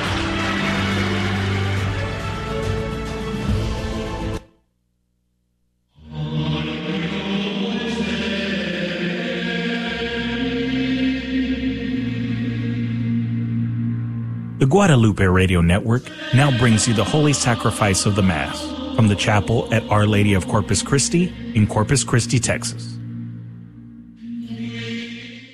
Our Lady of Corpus Christi, we offer this Holy Sacrifice of the Mass for all of our online viewers and all those listening to Guadalupe Radio Network. Today we celebrate the feast of Saints Philip and James, Apostles. The Church's one foundation is Jesus Christ her Lord. She is his new creation by water and the Word. From heaven he came and sought her to be his holy bride. With his own blood he bought her, and for her life he died. In the name of the Father, and the Son, and the Holy Spirit, the grace of our Lord Jesus Christ, the love of God, and the communion of the Holy Spirit be with you all. Let us acknowledge our sins and so prepare ourselves to celebrate the sacred mysteries. I confess to Almighty God, and to you, my brothers and sisters, that I have greatly sinned, in my thoughts and in my words, in what I have done and what I have failed to do, through my most grievous fault.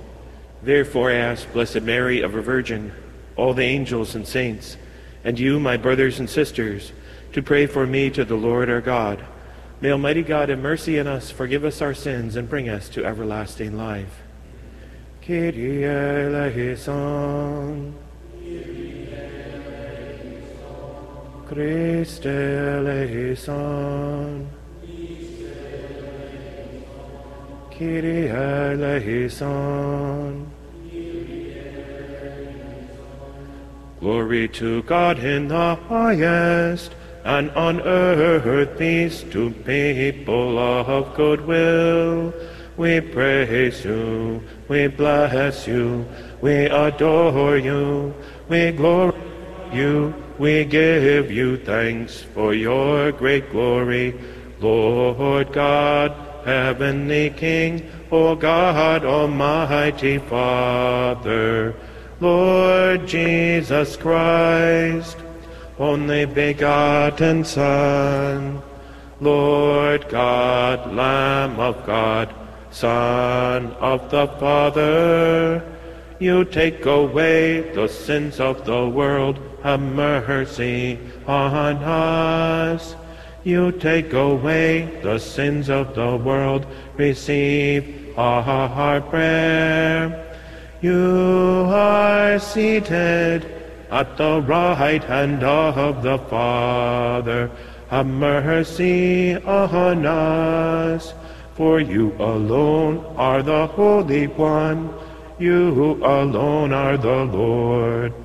You alone are the Most High, Jesus Christ with the Holy Spirit, in the glory of God the Father. Amen, amen. Let us pray.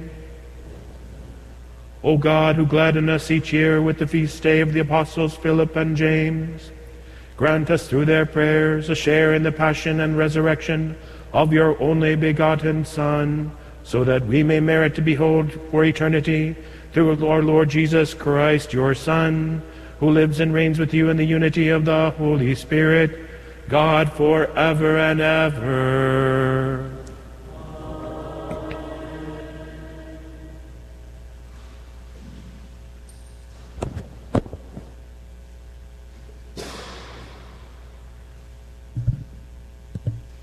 Reading from the first letter of St. Paul to the Corinthians. I am reminding you, brothers and sisters, of the gospel I preached to you, which you indeed received, and in which you also stand. Through it you are also being saved, if you hold fast to the word I preached to you, unless you believed in vain.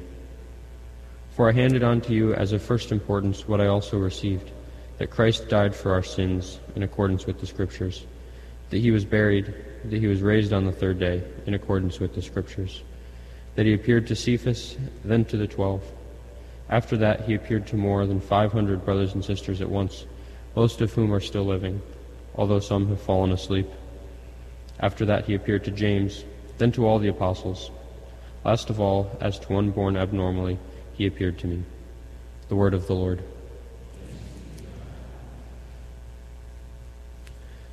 Their message goes out through all the earth. The heavens declare the glory of God, and the firmament proclaims his handiwork. Day pours out word to day, and night to night imparts knowledge. Not a word nor a discourse whose voice is not heard. Through all the earth their voice resounds, and to the ends of the world their message.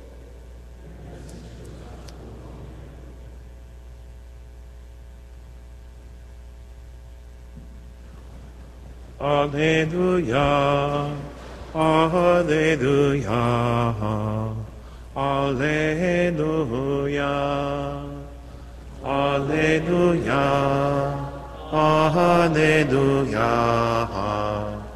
alleluia. I am the way, the truth, and the life, says the Lord. Philip, whoever hath seen me has seen the Father. Alleluia, alleluia, alleluia. The Lord be with you.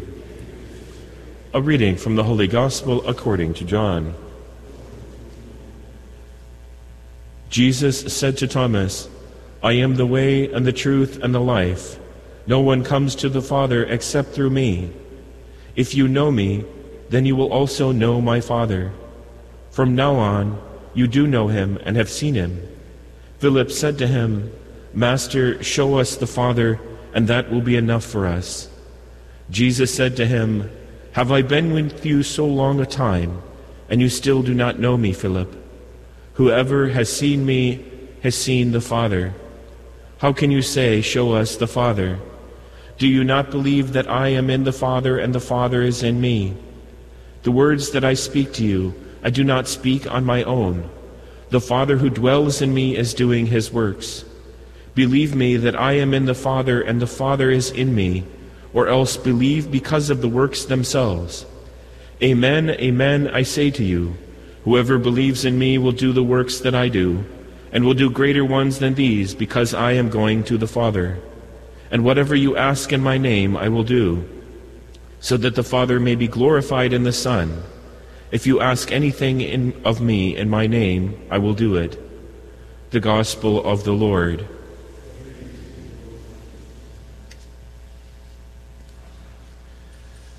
Today we celebrate the feast day of the glorious apostles, Saints Philip and James, that is, James the Lesser, not the Greater, the son of Alphaeus, not the son of Zebedee, not the brother of John, the Gospel writer. We do not celebrate the writer of the book of James as much as James, who is also in the Apostolic College, who is also chosen by Jesus. And the significance of celebrating these together, like we do on other feasts, like Saints Titus and Timothy, Saints Peter and Paul, is to realize that it is by communion, by fraternity, by charity, that the Church is recognized. The Church is, what it says in the Apostles, by their love they shall know them. You shall know that they are apostles by their love, by the fact that they love one another. And the passage chosen by the Church of John 14, that the Father is in me and I am in the Father, is actually a description of friendship. It's a description of what a relationship is. You look down inside your heart and poof, there they are. The other person is there. They are dwelling in you. Aristotle said that it's kind of funny to read it. His definition of friendship was that the other person begins to live in you, that you live in them and they live in you. And this is a gift of Christian friendship, and also what we call in SALT graced friendship.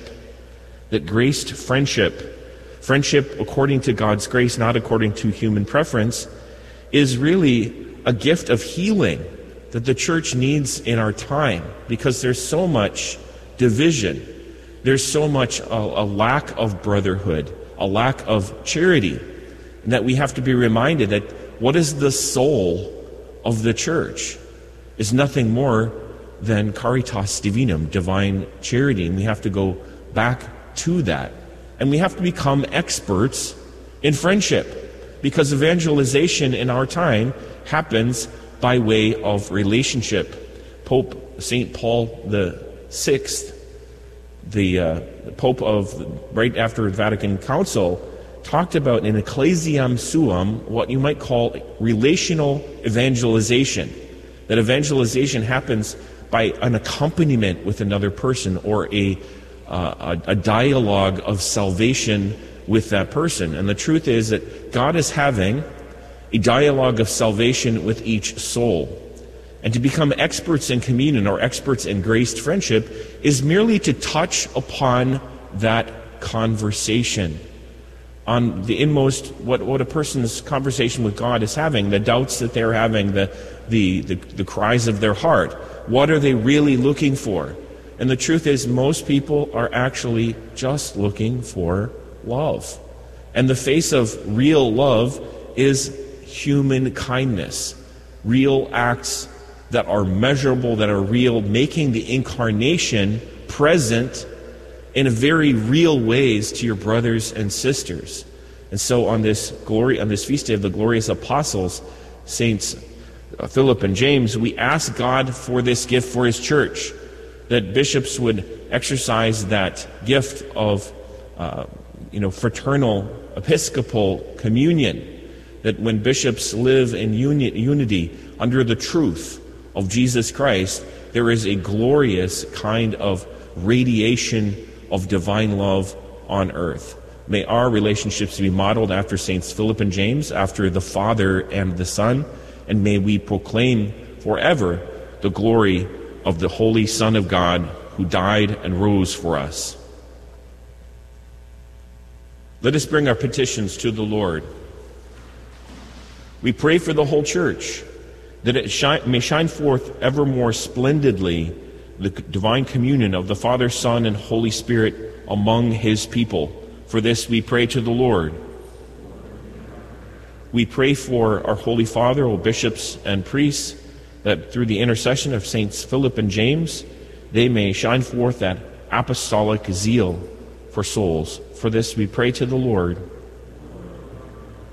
We pray for government leaders, that they may not obstruct Christ and the natural law written on every human heart. We pray for an end to abortion, same-sex unions, gender confusion, and human trafficking. We pray to the Lord. We pray for the sick, the suffering, the poor. We pray to the Lord. We pray for a renewal of Eucharistic apostolicity of the Church, that the Eucharist may raise up apostles, saints of our time, to proclaim His glory. For this we pray to the Lord. And we pray for all of our beloved dead, that they may enter the Father's eternal glory. We pray to the Lord. Heavenly Father, we ask you to hear us, for we make these and all our petitions in the holy name of Jesus Christ, and through the powerful intercession of our Mother Mary, as we pray together. Hail Mary, full of grace, the Lord is with thee. Blessed art thou among women, and blessed is the fruit of thy womb, Jesus. Holy Mary, Mother of God, pray for us sinners, now and at the hour of our death. Amen.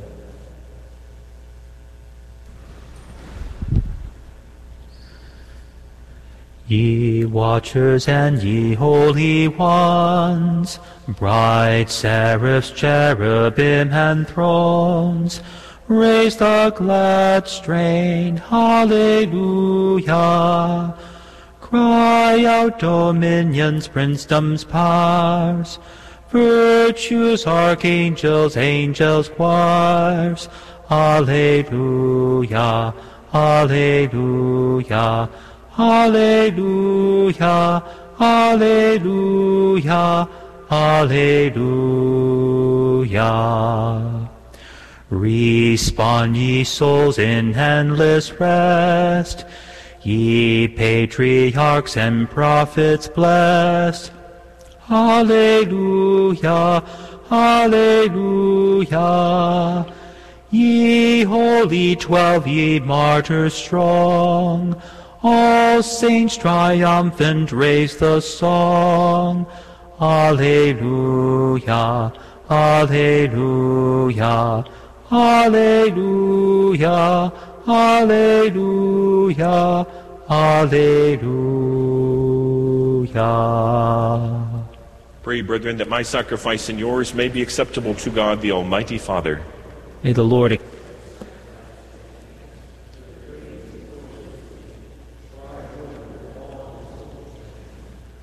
Receive, O Lord, the offerings we bring for the feast day of the apostles Philip and James, and bestow on us religion pure and undefiled through Christ our Lord.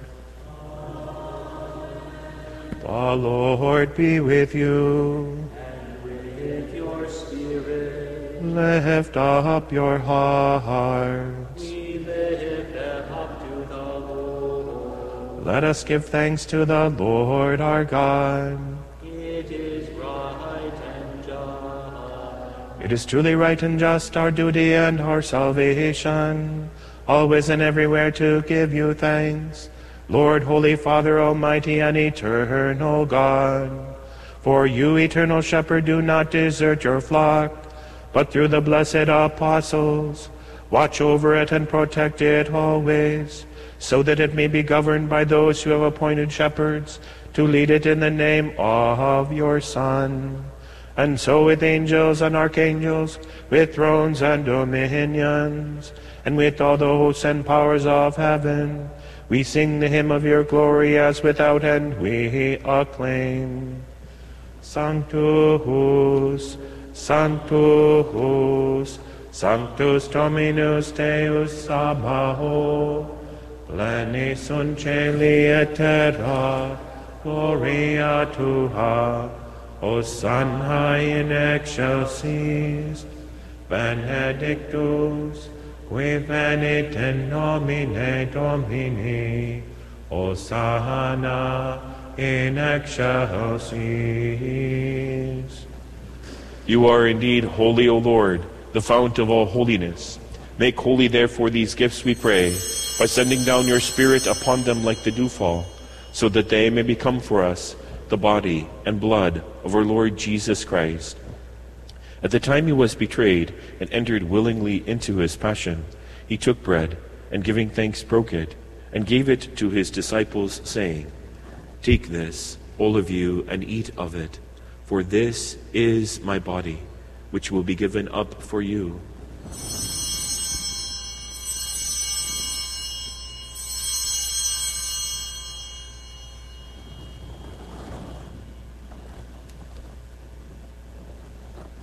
In a similar way, when supper was ended, he took the chalice, and once more giving thanks, he gave it to his disciples, saying, Take this, all of you, and drink from it.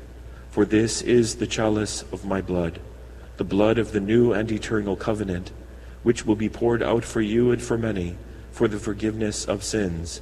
Do this in memory of me.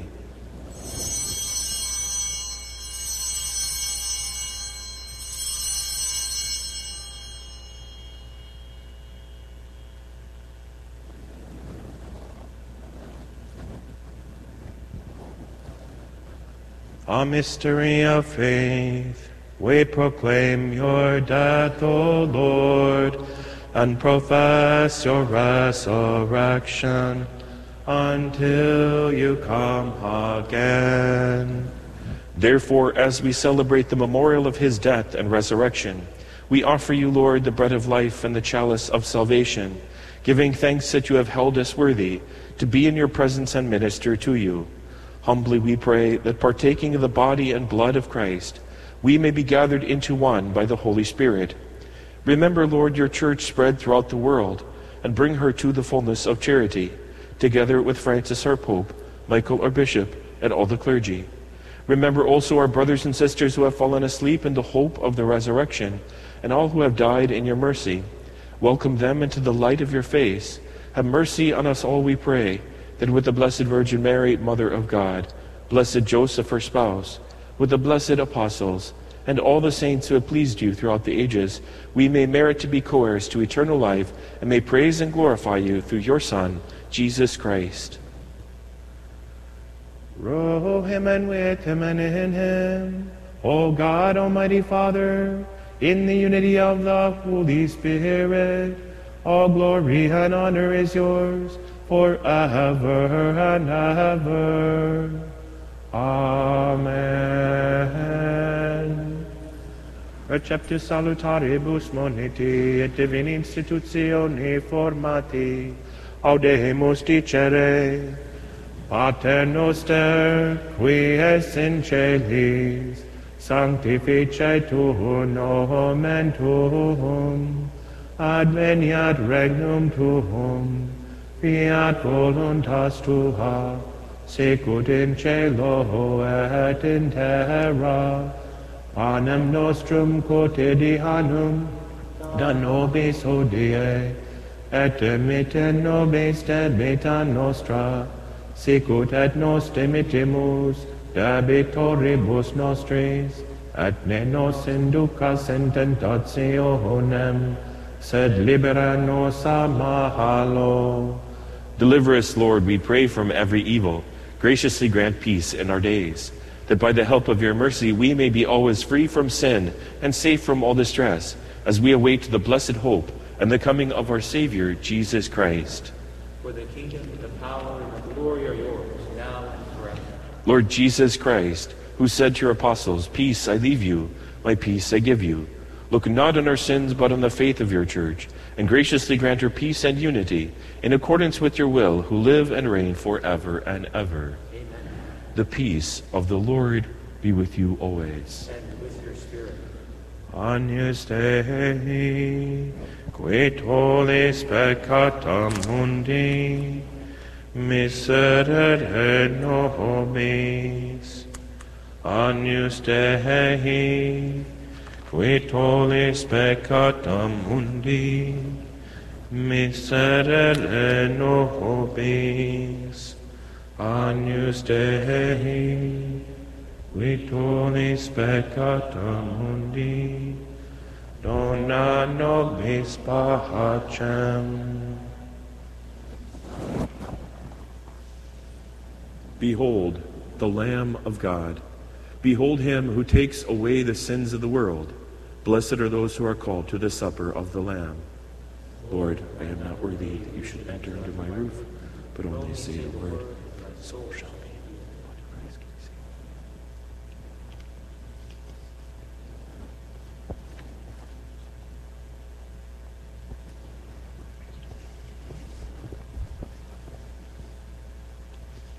Communion Antiphon.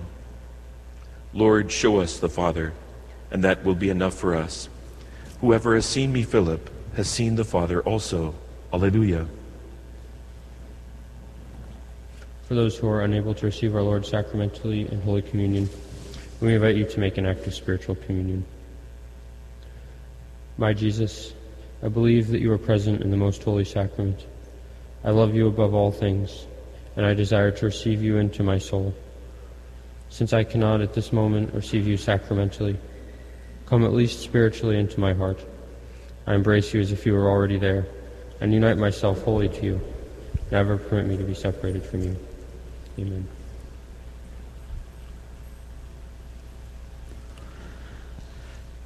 At the Lamb's high feast we sing praise to our victorious King, who has washed us in the tide flowing from his wounded side. Praise we him whose love divine gives his sacred blood for wine, gives his body for the feast, Christ the victim, Christ the priest. Where the paschal blood is poured, death's dark angel sheathes his sword. Israel's hosts triumphant go through the wave that drowns the foe. Christ the Lamb whose blood was shed, paschal victim, paschal bread, with sincerity and love eat we manna from above. Mighty victim from on high, powers of hell beneath thee lie. Death is broken in the fight, thou hast brought us life and light. Now thy banner thou dost wave, conquering Satan and the grave. See the Prince of Darkness quelled, heaven's bright gates are open held. Paschal triumph, paschal joy, only sin can this destroy. From sin's death to those set free, souls reborn, dear Lord, in thee. Hymns of glory, songs of praise, Father, unto thee we raise. Risen Lord, all praise to thee, ever with the Spirit be. Amen. Let us pray. Purify our minds, we pray, O Lord, by these holy gifts we have received, so that contemplating you and your Son, together with the apostles Philip and James, we may be worthy to possess eternal life through Christ our Lord. The Lord be with you. Bow down for the blessing. May God, who has granted you to stand firm on apostolic foundations, graciously bless you through the glorious merits of the holy apostles Philip and James. And may he who endowed you with the teaching and example of the apostles make you under their protection witnesses to the truth before all, so that through the intercession of the apostles you may inherit the eternal homeland, for by their teaching you possess firmness of faith. And may the blessing of Almighty God, the Father, the Son, and the Holy Spirit come down on you and remain with you forever. Amen. Go in peace, glorifying the Lord by your life. Regina Celi, Laetare, Alleluia, qui aquem meruisti portare, Alleluia. Resurrexit, sicut dixit, Alleluia. Ora pro nobis Deum, Alleluia.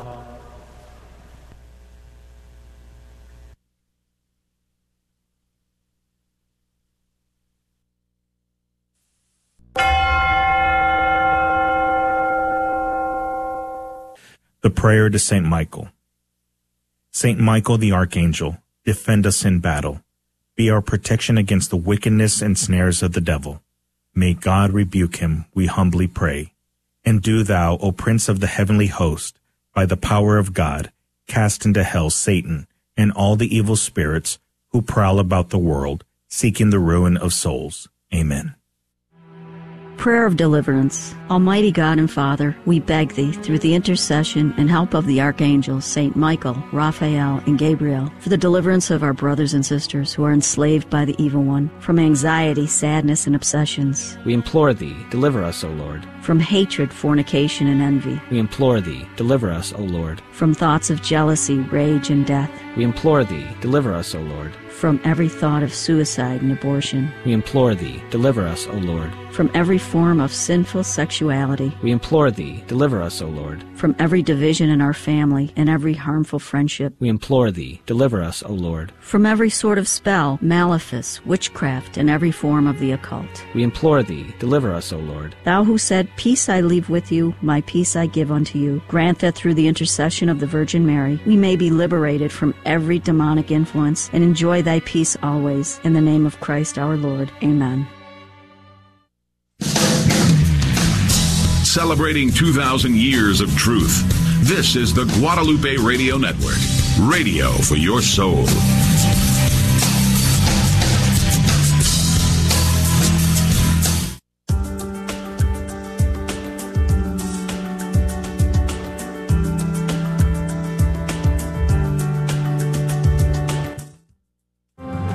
Hi, I'm Jessica Idolette from Prince of Peace. You're listening